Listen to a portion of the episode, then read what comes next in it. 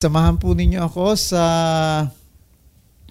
Book of Matthew, chapter 13, verse 18 to 23.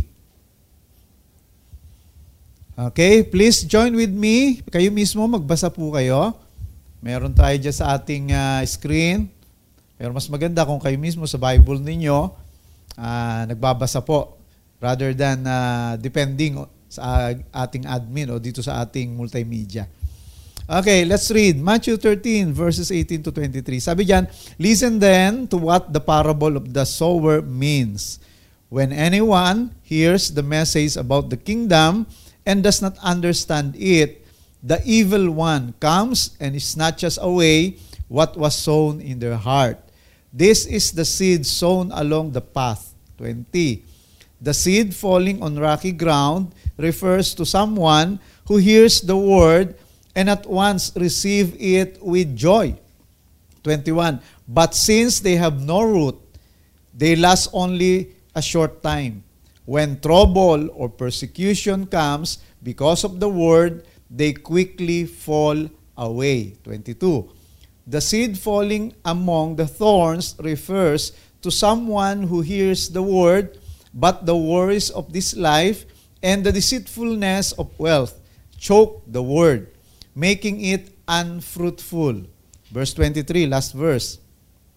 But the seed falling on good soil refers to someone who hears the word and understand it. This is the one who produces a crop yielding a hundred, sixty, or thirty times what was sown. Our key verse here is verse 23. Ang uh, key verse natin dito yung verse 23. Ang sabi diyan, this is one who produces a crop yielding a hundred, sixty, or thirty times what was sown. It speaks about fruitfulness. No? Ito yung mga taong nahasikan ng buto ng salita ng Panginoon at sila roho ay namunga. Sila raw ho ay namunga ng sagana 160, 30 times what was sown. It is in contrast doon sa mga tinukoy mula sa verse 18 hanggang verse 22 na mga nakarinig ng salita ng Diyos but they, they, they remain unfruitful. So it's not enough that we are attending simbahan, we are attending uh, trainings natin, uh, keep on listening to the Word of God, pero ang sabi, they remain unfruitful. Tingnan niyo po yung verse 22. Sabi niya, the seed falling among the thorns refers to someone who hears the word. But the worries of this life and the deceitfulness of the wealth choke the word. Nachi-choke pala yon. Na kahit mapakinggan natin, kahit matanggap natin ang salita ng Panginoon, pero pwede itong ma-choke. Pwede itong mawala, pwede itong ma-snatch. At anong mangyari? Making it unfruitful. Yung tatluhong uri ng tumanggap at nakinig sa salita ng Diyos, they became unfruitful. Etong sa verse 23 lamang ang naging mabunga, no? Kaya itong pag-aaralan natin, alam nyo, wala pa yung uh, Campus Leaders Revolution. Binigay na sa akin ng Panginoon itong message na to for this Sunday, na confirm lang nung ako po ay uh, nanood ng uh, ah, CLR na nalaman ko na ang tema ng uh, G12 ngayon ay be fruitful. Eh yun ho talaga ang gusto ng Panginoon sa atin. Na sa panahon na tayo nasa pandemic, in the times of our affirmities, infirmities, in the times of uh, great testing, katulad ng mga Israelita, sila po ay dumami pa rin, sila ay lumawak, sila ay nag-prosper, sila ay naging mabunga. Kaya ilagay mo sa comment section, comment down below, hashtag be fruitful. No? Mag-align ho tayo sa tema ng G12, maging mabunga po tayo. Maging mabunga sa ministry, maging mabunga sa career, maging mabunga sa ating mga business, Let us be fruitful. Hindi ito panahon para tayo ay uh, malugi, mabankrupt. Hindi ito panahon para tayo po ay uh, maging stagnant. Ito po ang panahon. Hinog na hinog po ang kapanahunan para tayo ay maging mabunga. Kaya sulat po ninyo, hashtag be fruitful. Meron nung isang counterfeit olive tree sa Palestine na ang pangalan ho ang tawag nila ay oleander oleander. No? Hindi ho siya totoong olive tree, kundi counterfeit. Ito daw oleander na ito ay In every way, in every aspect, it is exactly like the genuine olive tree. Pagka pinagtabi sila, wala silang pagkakaiba. Magkaparehong magkapareho. Except, yun, may except lang ho, except it produces no fruit whatsoever. Magkamukhang magkamukha, parehong pareho ang tindig, pareho ang itsura ng mga dahon, no, ng trunk, lahat to, walang pagkakaiba. Ang tanging pagkakaiba nila, yung genuine olive tree namumunga, pero itong oleander, wala hong bunga. No? By looks, you cannot tell, however, no? No? It is a duplicate in every way. No one plants na makikita ka dito. For it may look the same, but it produces nothing of value. Mga kapatid, Pakinggan niyo po ako. Sana wala sa atin dito ang katulad ng oleander. Mukhang kristyano pero walang bunga. No? Sa pangalan lang kristyano, no? Dahil umaaten, mga lingwahe natin, pag nagpo-post tayo sa Facebook, mukha tayong kristyano. No? Pag nagsasalita tayo, mukha tayong kristyano. Pero baka walang bunga. Do, no, don't be a spiritual oleander. No? Kamukhang kamukha pero walang bunga. Parang katulad din ho ng dwarf banana. Meron hong halaman na dwarf banana eh. Kamukhang kamukha ho ng saging. Medyo maliit nga lang siya kasi halaman lang talaga siya. Kamukha ng saging pero hindi namumunga. Kaya marami ho ganyan. Ang gusto ng Panginoon, ang uh, ang uh, purpose ng Panginoon sa bawat isa sa atin ay maging mabunga. When we speak fruitfulness, maraming aspeto yan. Fruitfulness sa Holy, sa, sa Holy Spirit, namumunga tayo ng love, ng joy, ng peace, ng kindness, long-suffering. Dapat mabunga ho tayo sa ugali. Pag sinabing mabunga, yung mga ugali natin nung nakaraan, naiiwan na yon at nagkakaroon ng panibagong magagandang ugali. Pag sinabing mabunga, yung atin hong mga ano, nagkakaroon tayo ng mga nadadala sa Panginoon. Hindi yung sapat na ikaw lang ang naligtas, ikaw lang ang nakakilala. Kaya nung tayo nagkaroon ng PX3, tulong ho ng church, tinutulungan tayong maging mabunga. Kasi hindi ho tayo pwede na tayo lang sa mag-anak natin, mga kaibigan natin, tayo lang nakakilala sa Panginoon. Dapat tayo ho ay nag, naka, nagagamit tayo ng Panginoon para marami ring makakilala. Marami pang aspeto ng pagigihong mabunga. At dito sa teksto natin, bago natin pag-usapan, yung pamagat ho kasi ng ating pag-usapan ngayon ay pinamagatan kong fruitfulness factor. Yan, kung mayroong fear factor, may mga iba-ibang mga pinag-uusapang factor, tayong pag-usapan natin ngayon, fruitfulness factor. Ano ba yung mga ingredient? Ano ba yung mga causes that contribute for our fruitfulness? Ano yung mga nagiging dahilan para tayo ay maging mabunga? Yan yung pag-uusapan natin. But before talking about the factors of fruitfulness, we will talk uh, first, no, as an introduction, bakit ba maraming mga Kristiyano o nakikinig ng salita ng Diyos hindi mabunga? Why majority? Bakit ko sinabing majority? Apat po kasi yung nakinig diyan eh. Yung sa sa sa pathway, sa stony place, doon sa ano sa uh, madawag na lugar at saka doon sa good soil. So apat, pero isa lang yung naging mabunga, tatlo hindi. Ibig sabihin, kung kikwento kikwento mo 75%. Why majority or 75% of the Bible listeners? Ibig sabihin kung meron po tayong 160 o 170 na live worshipers ngayon o nakikinig ngayon sa akin, ilan ang, ilan ang ano niyan? Ang 75%. So siguro mga 120. Di ba? O 130. Ganun lang karami ang ano, ah, ganun karami ang hindi magiging mabunga kung yan ang pagbabasihan natin.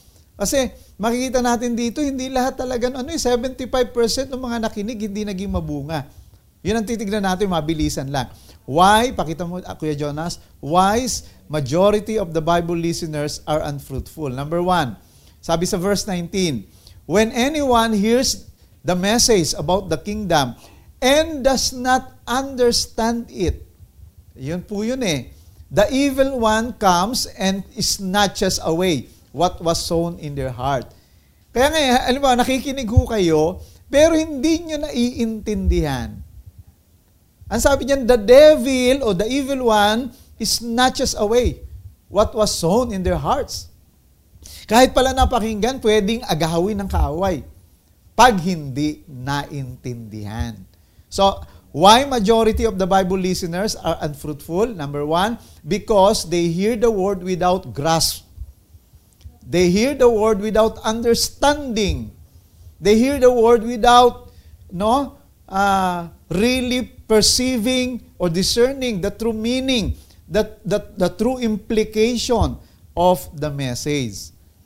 Alam niyo yung pagkakasabi rito na uh, does not understand it sa original uh, original Greek word ang ibig sabihin talaga ito yung mga taong hindi maintindihan at tahasang ayaw intindihin. Nakikinig pero wala talagang ano, walang walang passion para intindihin. Kaya paano 'yon? Paano 'yon? Lalo na ngayon sa mga live streaming na katulad nito. Yung nag-a-attend ng live streaming pero nag, nag nagluluto, naglalaba, 'di ba? Nakikipagkwentuhan, tayo dito, tayo doon, kung ano-anong inaasikaso, eh hindi nyo nga ho maiintindihan.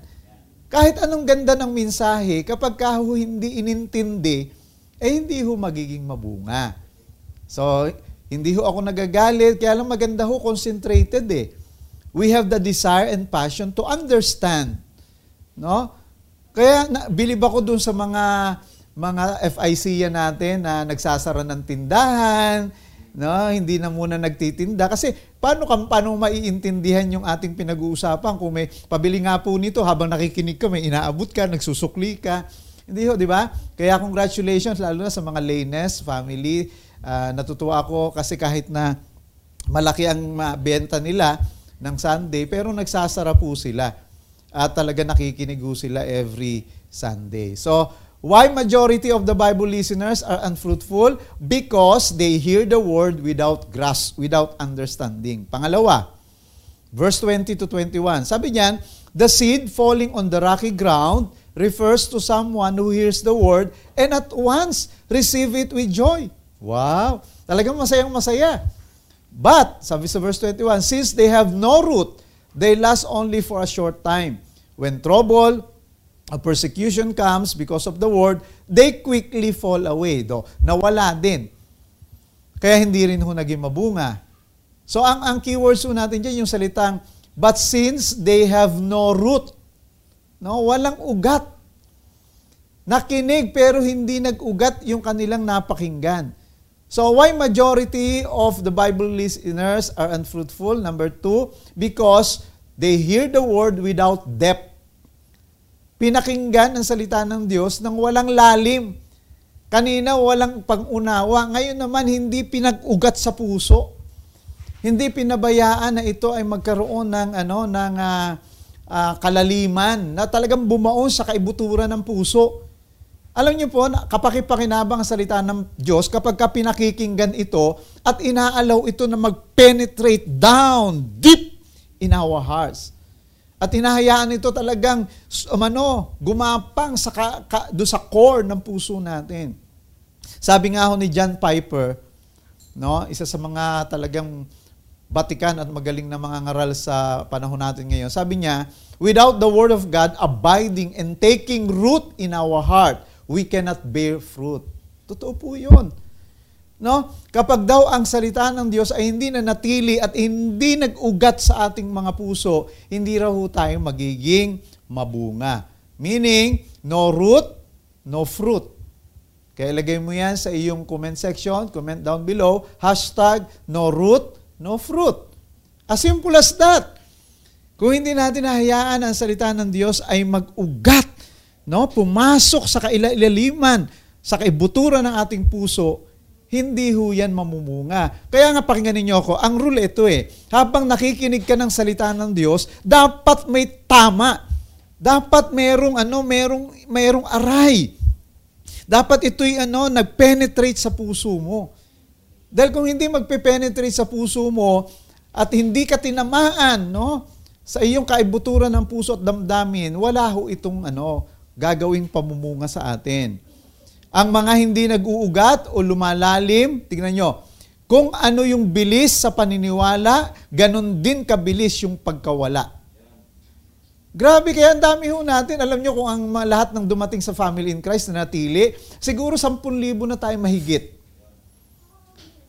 Grabe ko, nung, nung nag-encounter, kung umiyak pa, grabe, talaga, ang bilis na niwala. Talagang born again na born again. Tapos ilang buwan lang, ang bilis din nawala. Kaya kung babasahin niyo ang verse 20 at verse 21, ang sabi doon, when they hear the word, they immediately receive it with joy. Immediately. Ang bilis. Pinaniwalaan. Kaya lang, ang sabi din sa bandang huli, when persecutions, no, when suffering comes, they immediately ran, fall away. Parehong immediate. Ang bilis na niwala, pero ang bilis ding nawala. Sino ho may kakilalang ganon? Ang bilis na niwala, ang bilis ding nawala. A person who is not deeper will never prosper.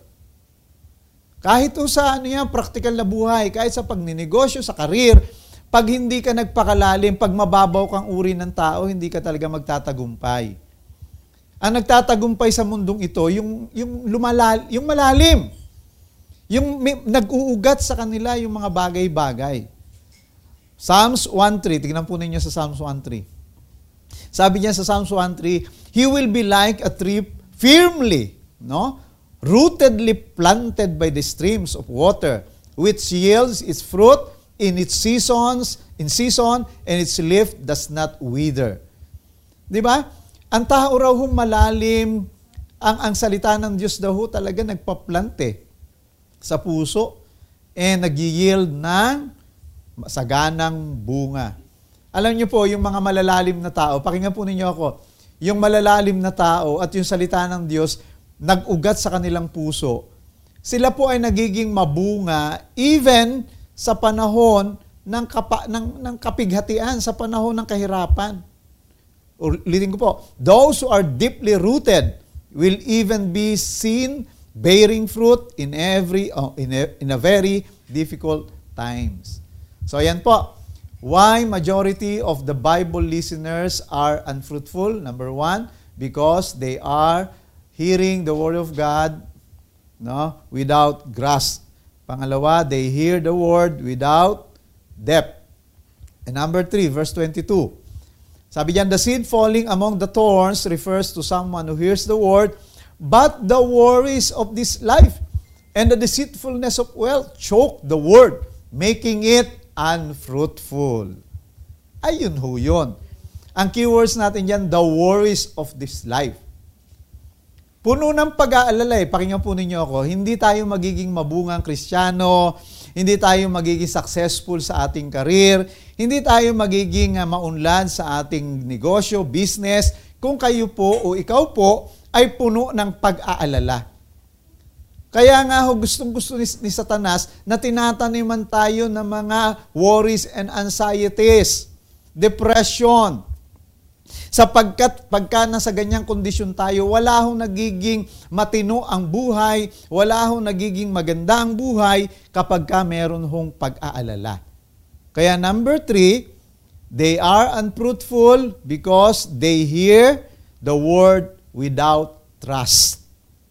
Kanina, without grasp, without depth, ngayon without trust. Kapag nakikinig ho tayo ng Biblia, dapat ho, pinakikinggan at tinatanggap natin yan ng may buong pananampalataya. Kasi kahit pakinggan mo ng pakinggan yan, kung wala kang belief, sabi nga ni, sabi nga ni Warren Wiersbe, pakinggan niyo po ako. The only part of the Bible that you will be benefited is the part of the Bible that you believe. Yan. That you obey. Dahil kapag ka hindi mo pinaniwalaan, kahit anong ganda ng mensahe, kahit anong ganda ng pangako ng salita ng Diyos, walang talab sa iyo to, wala itong magiging bunga sa buhay mo kapag ito hindi mo pinakikinggan na may pananampalataya. That's why right now, dapat nakikinig ka ngayon na may buong pagtitiwala. Wala ka dapat pag-aalala. Hindi ka dapat kinakain ng mga alalahanin. Instead, you trust no? What the Word of God is telling to us right now. Pakinggan nyo mabuti ito sasabihin ko. If the things in your heart are weeds, dito sa talata natin, ang tuyutukoy na weeds dyan, yung, yung worries eh. If the things in your hearts are weeds or worries, you won't be fruitful. Hindi ka magiging mabunga. Kapag ka puro ang laman ng puso mo ay pag-aalala o mga, ano ba ang Tagalog ng weeds? Mga damo. Di ba? Hindi ka mamumunga. But if what is in your heart are seeds, not weeds, but seeds. Ano yung seeds? Faith. You will be fruitful. Kaya the choice is yours. Sa pakikinig mo ng salita ng Diyos, alamin mo kung ano laman ng puso mo. Weeds ba or seeds? Dahil kapag weeds or worries, hindi ka magiging mabunga. Pero kapag seeds or faith, ikaw ay magiging mabunga. So sa lahat ng ang puso ngayon ay punong-puno ng, fi- ng seeds or faith, congratulations because this message will uh, produce no, lots of fruits and good results sa buhay po natin. So ngayon pag-uusapan po natin, punta na tayo sa talagang pag-uusapan natin, the factors that contribute to fruitfulness. Factors that contribute to fruitfulness. Okay? So ano ba yung mga ano na yan? Ano ba yung mga causes na yan? Ano ba yung mga ingredients na yan na nagko-contribute para tayo po ay maging mabunga? At magzi-zero in ho tayo dun sa verse 23. Anong sabi sa verse 23? Balikan ho natin. Okay, yung verse 23, ang sabi diyan, balik ako sa 23, But the seed falling on the good soil refers to someone who hears the word and understand it. This is the one who produces a crop yielding a hundred, sixty, or 40, or 30 times what was sown. Ayan daw ho. Diyan natin makikita yung mga factors na mag, nagko-contribute para tayo ay magiging mabunga. And I hope sa pagkakinig niyo po nito, bawat isa po sa atin ay talagang makalakad at makapamuhay even sa panahon po na ito na very uh, very critical, puno ng krisis, puno ng uh, hamon, pero tayo pa rin ho ay nagiging mabunga. Katulad nga ng sabi ko, nung kailan lang pumunta rito sa third floor, nagpa-dedicate o nagpa-bless ng kanyang expander, natutuwa po ako kasi that's fruitfulness in times of difficult difficulties. So yun ang gusto ng Panginoon sa atin, maging mabunga pa rin tayo kahit sa panahon na pinagdadaanan po natin. So, eh, ano yung mga factors na ito? Simulan nun natin doon sa unang bahagi ng 23. Sabi diyan, But the seed falling on good soil refers to someone who hears the word. Ang keywords natin dyan, yung salitang who hears the word. Na mahalaga po, katulad ng ginagawa nyo ngayon, mahalaga po ito. Bagamat mahalaga yung pinag-usapan natin doon sa introduction, pero yung pakikinig, mahalaga po rin yan. Hindi natin pwede, eh, lalo kang walang pag-asang maging mabunga kung hindi ka umaaten ng katulad nito. Na ang, ang, ang ginagawa lang natin, manood ng mga Korean novela, o kaya ang ginagawa natin, pat, mamasyal sa SM o kung saan-saan, di ba? Nakatutok tayo sa social media, hindi ka magiging mabunga kung lagi nababasa mo ay mga mga comments sa Facebook, mga post sa sa, sa Twitter.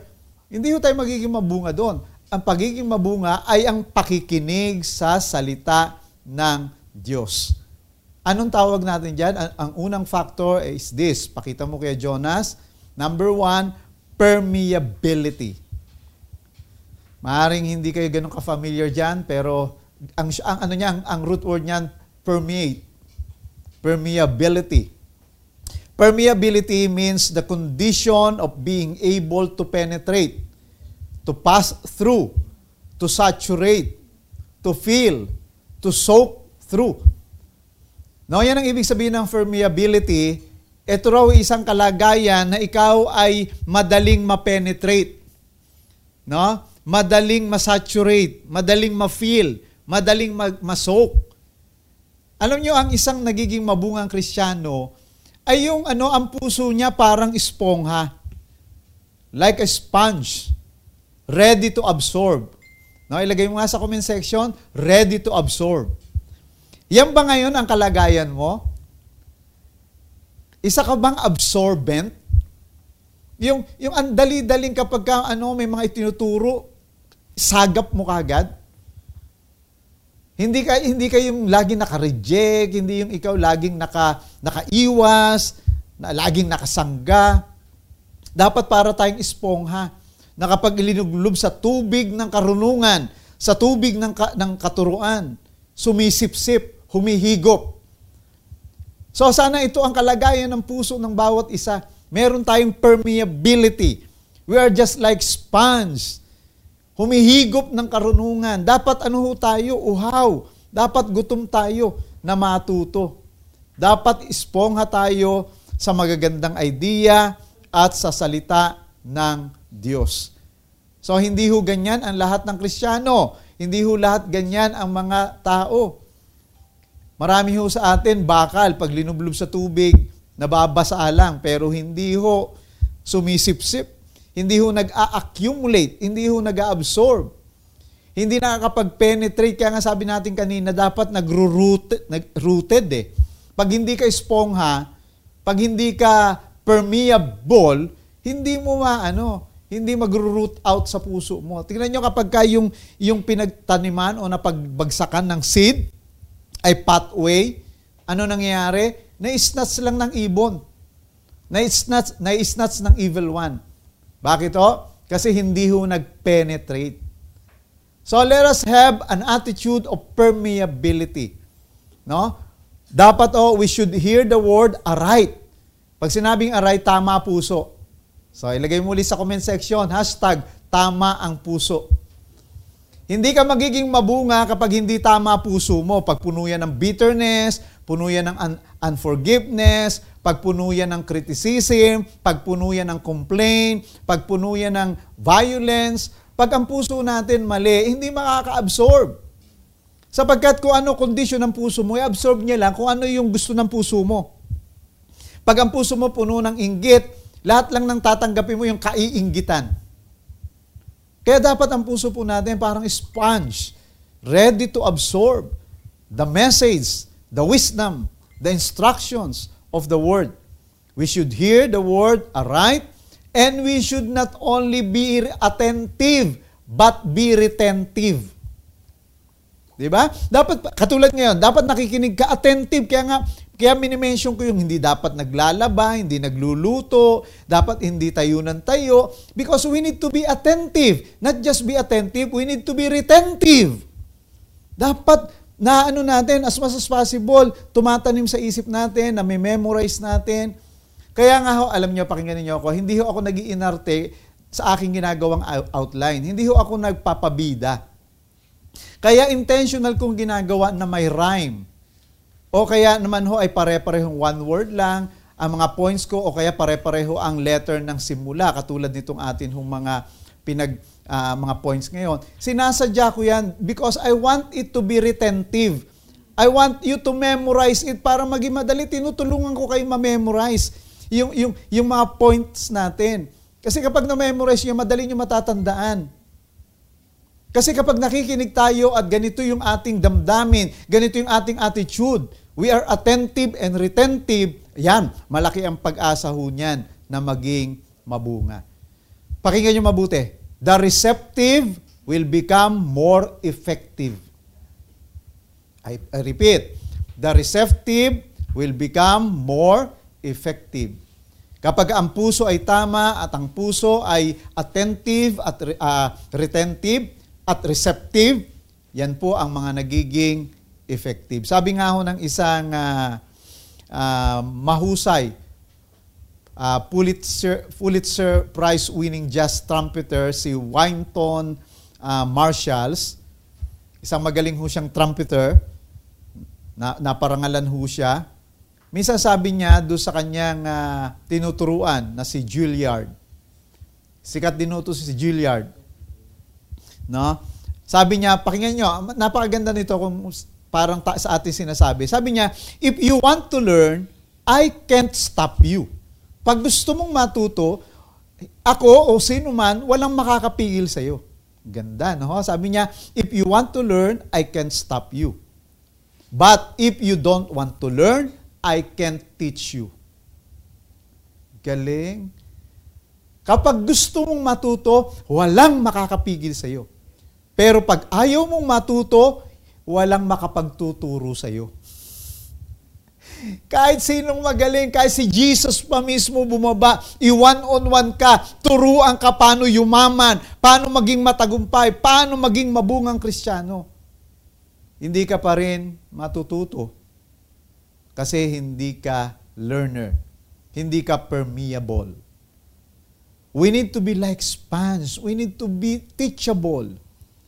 Kailangan may attitude tayo na gusto kong matuto, gusto ko kahit na sino nakikinig talaga. Teachability is the desire to listen and learn. Pakinggan nyo, it is the hunger to discover and grow. Kaya pala yung mayaman, kaya pala namumunga, kaya nagpa-prosper kasi merong hunger to discover and grow. No, may desire to listen and learn. When a person, pakinggan niyo po ako, when a person stops learning, it won't be long before they start failing. Napakinggan niyo po ako? When a person stop learning, stops learning, it won't be long before they start failing. Pag tumigil lang isang tao sa pagkakatuto o sa pag sa pakikinig, no, sa pag-absorb ng mga ideas, ng mga insight, ng mga mga katuruan, that's the start of that person's downfall. Yan ang simula ng kanyang pagkakabiguna sa buhay there is a noticeable common thread in most successful people. May makikita kayong iisa lang, common thread in most successful people. Ano yon? They are teachable. Ang matatagumpay na tao, iisa ang makikita mo sa kanila. Teachable po sila. Humble. No? Sponge. Talagang nakikinig. Marunong na si Yang mga yan, alam nyo, sila, sila, ano, sila Ford, no? Sila Benjamin Franklin, sila, yung mga matatalinong tao po. Alam nyo ho, matatalino na yan, pero kapag ka may mga nagsasalita at may mga nagtuturo, nakikinig pa rin mabuti. Hunger to discover no, something for them to grow para sila ay ay uh, patuloy na lumago. But, ganun din naman, correspondingly, the opposite is true. The unteachable are limited and as a result, ineffective. Ang mga unteachable daw, yung mga ayaw makinig, limited daw po. Kaya pala marami ho sa atin, limited ang growth, limited ang nabubuong mga 12, limited ang, uh, ang uh, prosperity, ang success. Bakit limited? Kasi po, hindi teachable. Sana permeable po tayo. Sana ho tayo po ay madaling ma-penetrate, bukas ang, ang tenga para makinig. Pakinggan niyo po itong mabuti. Passionate learner will benefit a lot, even from a passionate teacher. Passionless teacher. Ulitin ko po. Passionate learner will benefit a lot even from a passionless teacher. Kahit yung teacher, walang kapassion-passion, kahit napa, napaka-monotonous. Pero makikinabang pa rin ng malaki yung passionate na learner. Dahil nakikinig mabuti. Okay? Pakilagay ninyo sa ano, comment section. Hashtag be a passionate learner. Hashtag be a passionate learner. Okay, basahin natin Proverbs 13:18. Pakita mo kaya Jonas. Proverbs 13:18. Tingnan nyo mabuti ha. Basahin nyo, ano, namnamin nyo mabuti. Let this scripture speaks to you. Sabi niya, no, poverty and disgrace come to him who ignores instruction. But whoever heeds reproof is honored. Ganda. Poverty and disgrace come to him who ignores instruction. Yun daw binabaliwala yung mga pagtuturo, yun daw binabaliwala yung mga tagubilin. Ano raw nangyayari? Nagiging mahirap. Disgrace ang inaabot. Kaya mga kapatid, kung gusto nating maging mabunga, we need to, ano, to listen carefully. Kahit alam nyo, hindi lahat ng instruction masarap pakinggan eh. Lalo na pag sinisermonan ka ng nanay mo, o kaya pinag kinokorek ka ng leader mo, nakakainis, di ba? Pero alam niyo dapat kahit doon sa mga nakakainis na yun na tinuturuan tayo at sinasaway tayo, pinagagalitan tayo, maging permeable pa rin tayo. Pakinggan natin, may matututunan tayo doon. Masakit pero makakabuti sa atin. Dahil pag nakinig tayo at inunawa natin yung kanilang sinasabi, mababago buhay natin at magigi tayong mabunga. So be a passionate learner. Hindi lang sa magagandang tinuturo. Kahit doon sa mga pag, pagsisermon, pagkokorek na ibinibigay sa atin, let's be teachable. Let's be a learner. Amen po? So yun yung number one. Anong factor ang nagkukos at nagko-contribute para sa ating fruitfulness? Number one, permeability. Number two, sabi pa rin dyan sa verse 23, But the seed falling on good soil refers to someone who hears the word and understand it. Yan, ang keyword naman natin dito yung salitang understand. Kanina, hear. Understand it. Para maging mabunga daw, ang bawat isa sa atin, dapat umu iniunawa natin, iniintindi natin. Alam niyo, mabubunga sa mundong ito yung malawak ang, ang ano, pag-intindi. Yung talagang pinag-iisipan, pinagbubulayan, They take the time to understand no? the teaching, the moment, the circumstances. Sino sa atin kaya dito ang umupo ng uh, isang buong araw para lang intindihin bakit may pandemic? Anong lesson? Anong pipwede kong makuha dito sa pandemic na ito that will ano will give me some advantage sa buhay na ito? Hindi yung hayaan mo lang na dumating ang pandemic, tas wala ka naintindihan. Galit ka pa sa China. Galit ka sa gobyerno. Lahat na lang, galit tayo.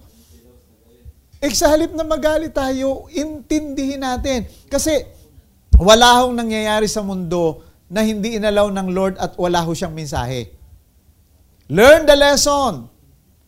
Understand The times, yan ang sabi ni Solomon eh. Understand the times and epoch. Huwag ko tayong basang tumawid lang sa nangyayari sa buhay natin nang hindi natin naiintindihan. Lalong-lalo na ho sa salita ng Diyos. Katulad po ngayon, try to understand. Ask the Holy Spirit. Sabi mo, Holy Spirit, I want to understand what this message is meant for me. Ano po ba ang gusto ninyong maintindihan ko dito sa mensaheng ito? I want to be fruitful. Pagod na pagod na ako sa pagiging mahirap. Pagod na pagod na ako sa iisa lang ang disciple. Tapos ano pa, sinisinson lang ako. Di ba? iisa na nga lang, sinisinson ka pa. Kaya dapat to maintindihan na natin. Ask the Lord to give you and to give us understanding. So ano ang ibig sabihin ng understanding dito? Yung salitang understand dito. Ang ginamit ni Jesus dito na Greek word ay suneme. No? Suneme. Nang ibig sabihin to bring together. To bring together. Jesus uses it figuratively, pakinggan niyo, oh, meaning this man is able to piece together the puzzle of the word. Alam niyo kasi, may mga uh, mensahe sa salita ng Diyos na hindi mo basta-basta maintindihan. Parang puzzle yan. Na habang binubulay mo, habang pinag-uugnay-ugnay mo yung mga pyesa o yung mga context o yung mga salita niya na bumubuo nito pagka pinag-ugnay-ugnay mo, tsaka mo makikita, tsaka mo maiintindihan. Yun ang ibig sabihin diyan ng suneme or understand. Kaya hindi mo yan basta maiintindihan ng Ah, makinig ka lang mabuot, makinig ka lang tapos tapos na. No, you need no to reflect. You need to uh, uh, sit down and talagang meditate no the message of God. Understanding means a clear perception of the nature and meaning of things, resulting in sound judgment and decision making. Sound judgment and sound decision making. Alam niyo po ba, pakinggan niyo ako. Kaya tayo nagig, nagiging failure.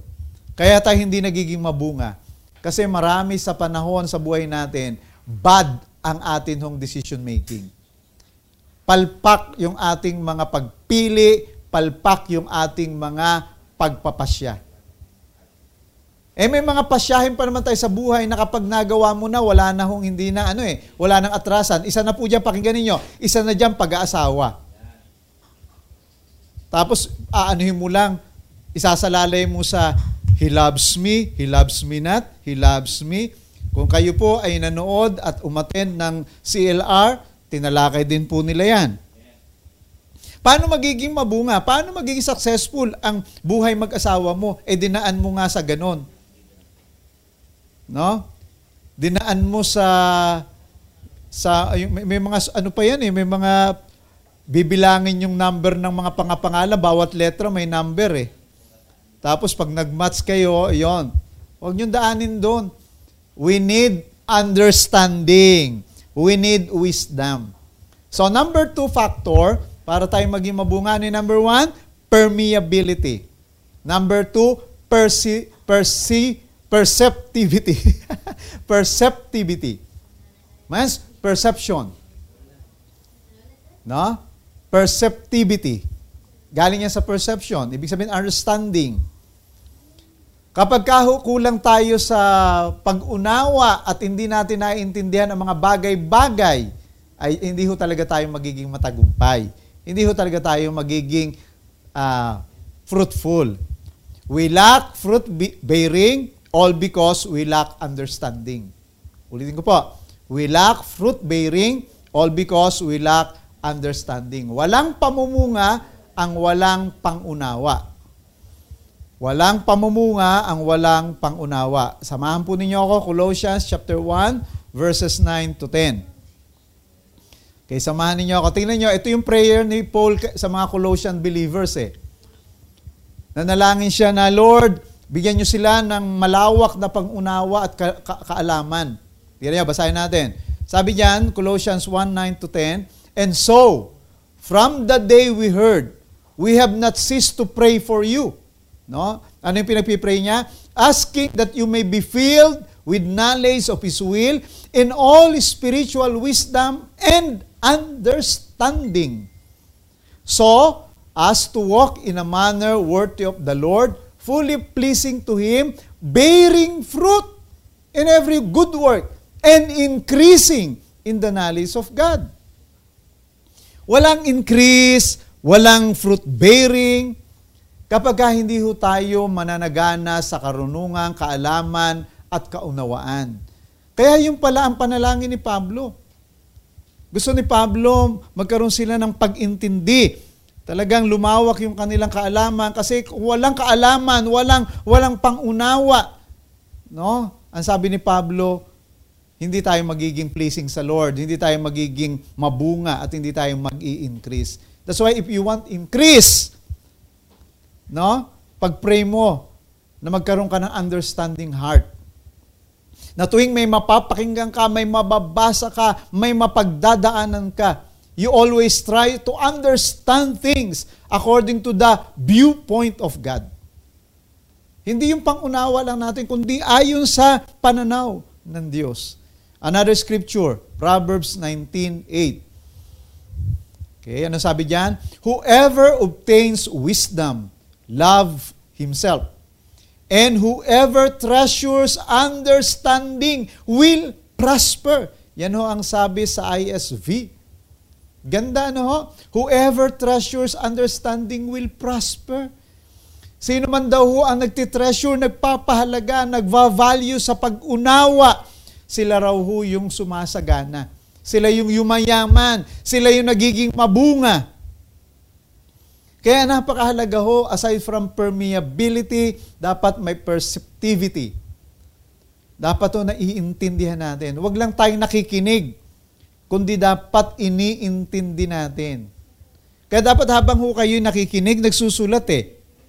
Alam nyo kung kayo ho ay nagtitake notes, nandyan ho ang understanding eh. Pwede ninyong i-underline ninyo yung sinulat ninyo, tapos kunin ninyo sa dictionary yung meaning. Hindi yung, maganda na yung number one, tanggap kayo ng tanggap, nag-absorb. But not just absorb, nag-absorb. Dapat ho, iniintindi natin yung ina-absorb natin. Inaano natin, ginagrind natin. No? binubulay natin at ninanamnam natin para nakukuha natin yung katas. Kasi pag nakuha natin yung katas, yun na magbibigay ng sustansya sa buhay natin at yun na magkukos ng pagiging matagumpay at pamumunga. So number one, na factor ng fruitfulness is permeability. Pangalawa, perceptivity. Pangatlo po, sabi diyan sa huling bahagi ng verse 23, This is the one who produces a crop yielding a hundred, sixty, or thirty times what was sown. Ang keywords po natin yan, the one who produces. Ang pamumunga po o ang bunga pinoproduce. Ang bunga po ay hindi siya hindi siya miraculously na pang. No? Hindi ho siya ano automatic na pag nagtanim ka ng puno tapos pag lumaki siya, isang araw makikita mo na lang may bunga. Tingnan niyo po ang bunga, may proseso yan. Gets niyo po ba ako? So sabi rito, this is the one who produces a fruit. Yung crop dyan, fruit. Pinoproduce po siya. Ano ba ibig sabihin ng produce? Pakinggan ninyo ako. Ang ibig sabihin ng produce, to bring forth, to yield, to create by physical or mental effort. Kaya meron hong effort pinag-iisipan, pinaghihirapan. Gusto mong mabunga pero tamad ka. Gusto mong maging mabunga pero ayaw mong mahirapan. Hindi ho pwedeng maging mabunga nang wala hong paghihirap. No? Ano sabi? To create by physical or mental effort. To bring something into existence. Ano ba ibig sabihin ng produce? To give birth to itinulad sa panganganak. Eh, ang panganganak hindi ho madali. Siyam na buwan ho yung pinaghihirapan. Kaya ngayon ho, may mga, pre, may mga pregi ho sa church natin ngayon. May mga nagdadalang uh, bata ho sa, sa ating uh, panahon ngayon. Eh, hindi ho madali sa kanila yan. Nakakaranas sila ng pagkahilo, may nakakaranas ng pagsusuka, no? Tapos, napakahirap niya sa isa siyam na buwan. At ang pinakamahirap niya, yung ilalabas na. So walang, wala ho kayo nakitang nanganak, ay gusto kong manganak, ngayon na, ping! Di ba? O kaya, gusto ko may anak, tapos walang kahirap-hirap, walang labor pain, meron ng anak. Wala hong ganon. Kasi ho ang anak o ang pagiging mabunga ay talaga hong merong hard work, meron hong time, meron hong patience, meron ho talagang uh, perseverance, persistence na kailangan. Okay? So number three, another factor ng uh, pagiging fruitful is the factor of productivity. Productivity and fruitfulness is not the same. Productivity is the effort. Fruitfulness is the result. Marami sa atin gusto lang mag, ng resulta, pero ayaw noong uh, effort o ayaw noong uh, uh, responsibility. No? Ang ang ang productivity is the responsibility. Fruitfulness is the result. No? Nabalitaan niyo na rin ba yung uh, ano na yung isang farmer hindi ho siya nag ano, hindi siya nagtanim do sa kanyang uh, bukirin. At tapos pagdating ho ng ano, pagdating ng panahon ng anihan, wow, Tan, pambihira, ang tindi ng kanyang naging ani na palay. No? Tsaka yung isang tao na nakating, nakatanggap siya ng Employee of the Month Award na hindi ho siya talaga pumapasok ng tama sa oras, tamad. Nabalitaan niyo ho ba yung, yung mga tao na yon? No? Hindi ho. Ako, wala ho ako nabalitaan kasi they never happened. Hindi ho mangyayari ng isang magsasaka na hindi nagtanim ay aani ng sagana. Hindi ho kayo makakabalita ng isang tao na bigyan ng award na Employee of the Month na tamad, late lagi pumasok, di ba? at hindi nagtatrabaho. Kasi there's not there's no such thing as that. Nang tamad at hindi gumawa, naging mabunga. Tignan nun natin yung parallel text ng uh, Matthew 20, ng Matthew 13, yung Luke 8:15. Gusto ko lang pakita sa inyong parallel text. Pareho ito eh. Kaya lang gumamit ng ibang mga wordings si Luke at si Matthew. Sabi uh, si, oh yes, si Luke at si Matthew. Sabi diyan, but the seed in the good soil These are the ones who have heard the word in an honest and good heart. Yan yung sasabi natin kanina. Kailangan tama yung puso. And hold it fast. And, tingnan nyo po ah, bear fruit with perseverance. Hindi niya lang basta ginamit na bear fruit, kundi ginamit niya bear fruit with perseverance. Namumunga kasi merong perseverance. Kasi pagka tinanggap mo ang salita ng Diyos, kailangan pakikipaglaban mo yon na kahit na parang walang magandang nangyayari, you still obeying, you still applying, you still practicing the Word of God. Mahirap man, gagawin mo. Dahil pag ginawa mo yon in the long run, you will bear fruit. Mamumunga ka kapag ka mayroong tiyaga. Kapag ka patuloy mong ginagawa, pinaghihirapan mo. No? Clearly, not only does bearing fruit take time, but it also necessitates steadfast endurance to resist the distracting, destructive pressure of the world. Nagiging mabunga tayo kapag tayo po ay steadfast, nananatili, pinangahawakan ang salita ng Panginoon, nagtatrabaho, gumagawa, no? doon lamang ho tayo magiging mabunga. Fruitfulness takes patient, uh, patient and persistent effort. It takes time, patience, and hard work to produce anything. Basahin natin, Titus 3.14. Ito yung sabi ni Pablo kay Titus eh. Sabi niya, Titus, let our people must also learn to engage in good deeds. Sabi niya, bilang pastor, Titus, Turuan mo yung mga, mga miyembro mo na matutong mag-engage. Anong ibig sabihin ng engage? Na sumabak, makibahagi, gumawa ng ano raho? Good deeds. Kailangan ho lagi tayong gumagawa, gawa, gawa. Sabi niya, to press, uh, to meet pressing needs so that they will not be unfruitful. Sabi ni Pablo kay Titus, Pastor, patrabahuhin mo at paggawin mo na mabubuting bagay ang mga miyembro mo para hindi sila maging unfruitful. Pagka tayo po ay lagi nag effort pagka tayo nagpo-produce, pagka tayo mayroong productivity, tayo po ay nagiging mabunga. Kaya tingnan niyo po ang Panginoon. Please listen. Ang Panginoong Jesus, Nung siya po ay nandito, wala ho siyang patumangga sa kanyang pagtatrabaho.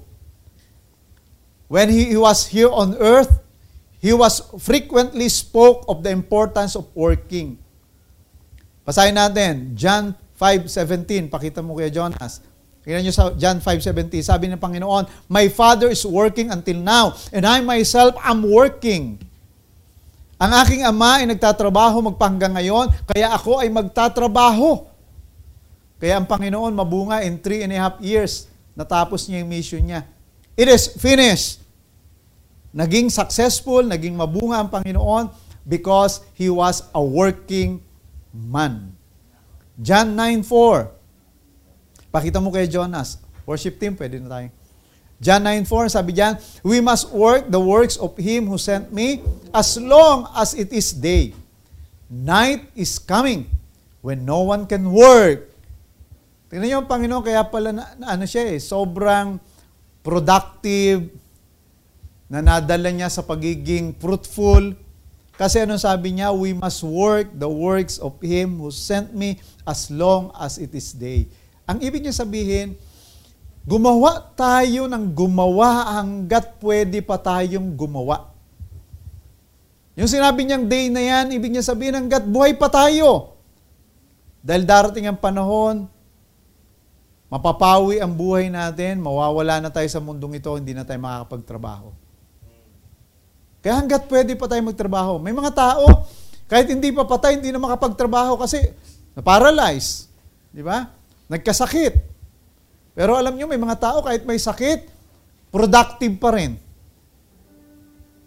Let us be productive. Because without being productive, we cannot be fruitful. Sabi niya dyan, We must work the works of Him who sent me as long as it is day. Tignan nyo, night is coming, death is coming when no one. Yung pangwakas ng buhay, darating yan and di na tayo makakapagtrabaho. Last verse, oh. dito ako magwawakas sa verse na ito kay Pablo. Galatians 6.9 sabi niya sa Galatians 6.9, Let us not lose heart in doing good. Huwag tayong mawawalan ng uh, kasigasigan, mawawalan ng puso sa paggawa, paggawa, gawa ng mabuti. Bakit daw? Sabi ni Pablo, for in due time, we will reap. Ano i-reap? The harvest. We will reap the fruits if we do not grow weary.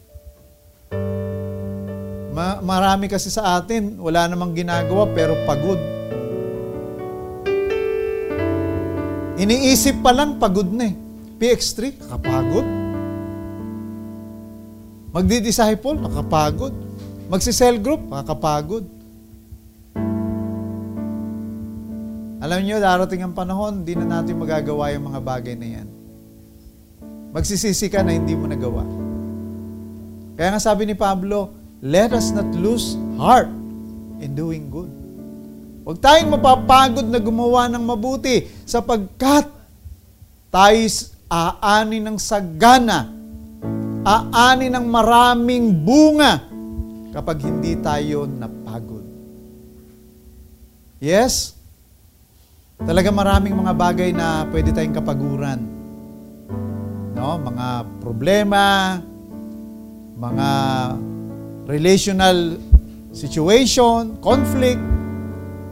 Pero despite of that, hindi ho tayo pwedeng mapagod. Dahil the moment na tayo ay bumitaw, tayo ay napagal, yan po yung panahon na wala na tayong magiging saysay. Hindi tayo magiging mabunga. I will end, end up this message sa sinabi ho ng isang sikat na violinist. Isang violin player na napakatanyag, naging mabunga sa kanyang karir. Napakamatagumpay po. Pakinggan nyo. May lesson ho tayong matututunan dito about fruitfulness. Nang sabi niya, Narrow is the road that leads to the life of a fruitful violin player. Sabi niya, makitid ang daan patungo sa buhay na mabunga bilang isang violin player. Hour after hour, day after day, and week after week, for years, I live and work with my violin. Grabe ano ho, kaya pala siya maging naging matagumpay, kaya siya naging sikat. Sabi niya, ah, oras-oras, araw-araw, linggo-linggo, sa buong taon, I live and work with my violin. Pakinggan niyo pa, sabi niya pa, There were so many things that I wanted to do that I had to leave undone. Marami kong gustong gawin na hindi ko ginagawa. There were so many places I wanted to go that I had to miss if I was to be fruitful and effective with my violin. Meron ako mga gagawin pero hindi ko ginawa yon kasi hindi yon mas mahalaga. Ginawa ko yung mga dapat na gagawin ko na may kaugnayan sa aking pagtugtog ng violin. May mga lugar na gusto akong puntahan na mamimiss ko kung hindi ko pupuntahan pero kailangan kong hindi puntahan dahil gusto kong maging mabunga, gusto kong maging epektibo sa pagtugtog ng violin. Marami sa atin masipag naman eh masipag sa maling bagay. But we need to be busy. We need to be productive, and hardworking doon sa mga bagay na mahalaga, sa mga bagay na pinagagawa sa atin ng Diyos. Sa totoo ko, konti lang naman ang mahalagang pinagagawa ng Panginoon eh. Kaya nag-excuse ka, nag-aalibay ka na wala kang oras pero may panahon ka sa paglalaro. May panahon ka sa mga, mga walang kakwenta-kwentang bagay. Sa totoo lang, mas nakakapagod po talaga yung mga yun eh. Wasting of time. Wasting your time doing things that are not good. Alam niyo ba nakakapagod yun? Pero alam niyo kapag ginawa mo yung mga assignment mo kay Lord, yung purpose ni Lord sa iyo, pinagawa, ginawa mo yung mga kagaganda ng pamilya mo, ikagaganda ng, ng karir mo, ikagaganda ng ministry mo, yan yung magiging kang mabunga. Napakasimple lang ho ng rule. Iwaglit, isantabi yung mga bagay na walang kinalaman sa magandang buhay.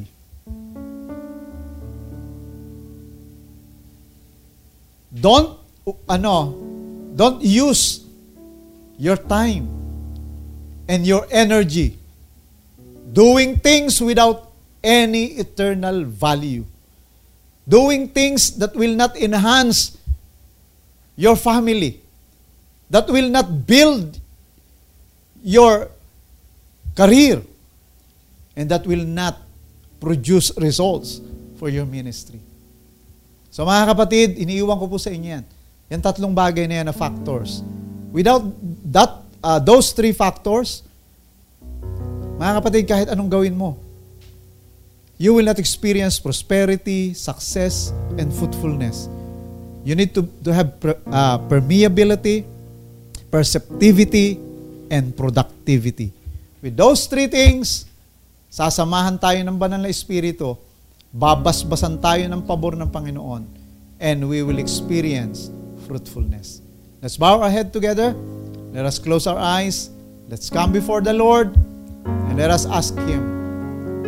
Tulungan tayo maging mabunga. Let us be fruitful. Sa panahon na painful ang ating kalagayan, it's not a reason for us not to be fruitful. Instead, Use those painful things in your life to become the stepping stone for you to become fruitful. You and me, each one of us, are designed by God. We have the DNA of being fruitful. Kailangan lang ho talaga tayong maging spongha. Kailangan lang ho tayong maging teachable. Kailangan lang ho tayo talaga magkaroon ng understanding. Kailangan lang ho tayo maging masipag. Kailangan tayo maging matyaga.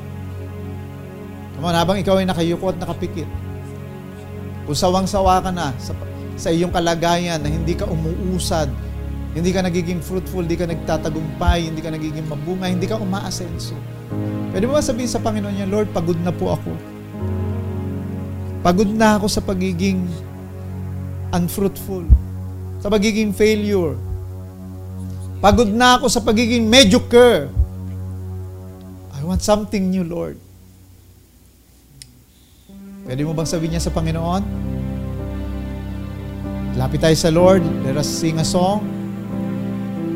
Sige, kausapin mo. Huwag mo intayin yung song. Kausapin mo ng Panginoon. Sabi mo sa Kanya, pagod na ako, Panginoon, sa pagiging mahirap. Pagod na ako sa pagiging unfruitful. Pagod na ako sa failure. Gusto ko na maging mabunga. Come on.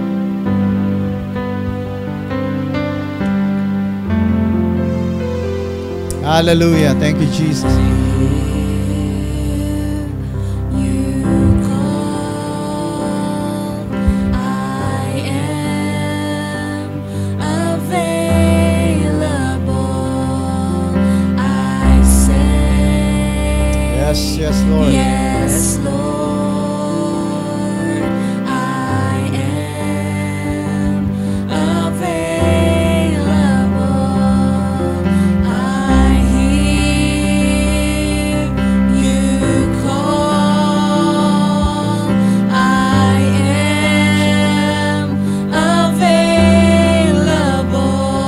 Yes, yes, Lord.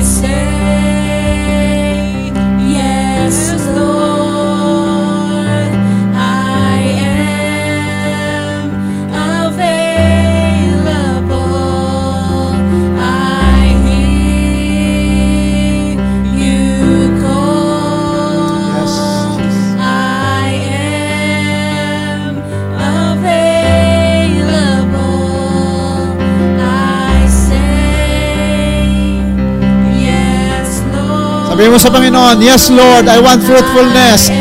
Yes, Lord, I want success and prosperity. Lord, yes, I want to be fruitful. Come on, tell the Lord, I want to be fruitful, Lord. I want to be fruitful, Lord. Pagod na ako, Panginoon. Sawa na ako, Panginoon, sa pagiging unfruitful. Yes, Lord. Yes, Lord. Come on. Tell the Lord, yes, Lord. Yes, Jesus.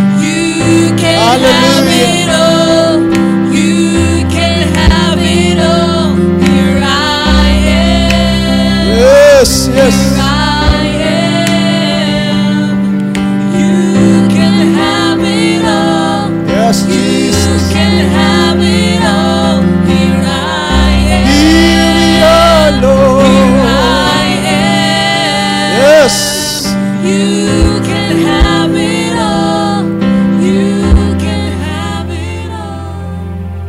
You can have it all, Lord. And we say, Yes, Lord. This is your purpose. This is your calling for each one of us.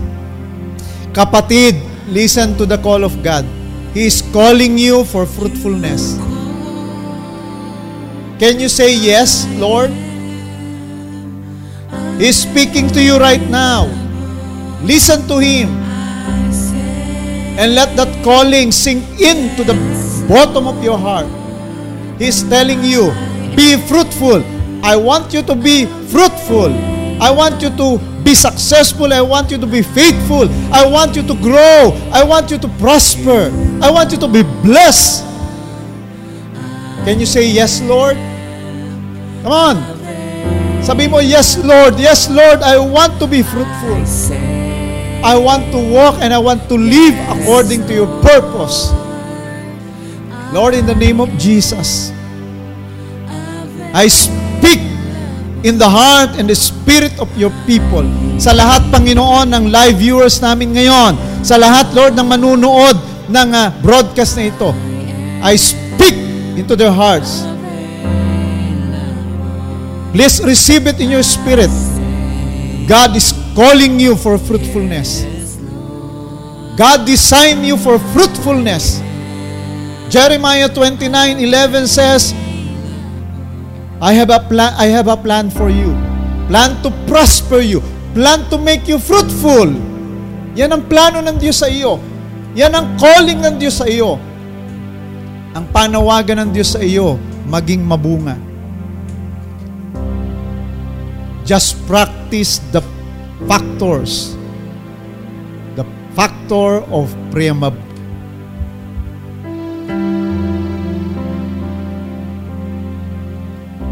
Those factors.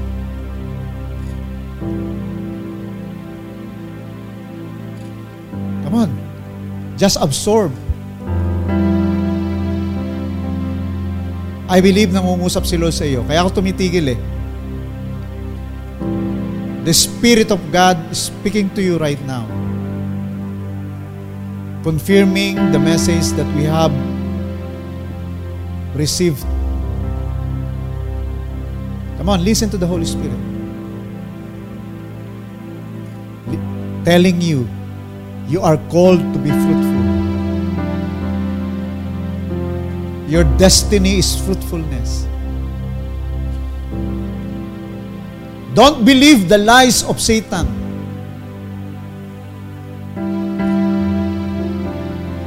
Receive it in your spirit. The Holy Spirit is telling you, you are called. You are a part of the family of God. You are called to fruitfulness. I speak fruitfulness into your life. From now on, Hindi ka na mabubuhay, hindi ka nalalakad sa landasin ng kabiguan, sa landasin ng kakulangan, sa landasin ng mga kabiguan. In Jesus' name, receive your fruitfulness. Father, in Jesus' name, thank you for your word. Thank you for the message.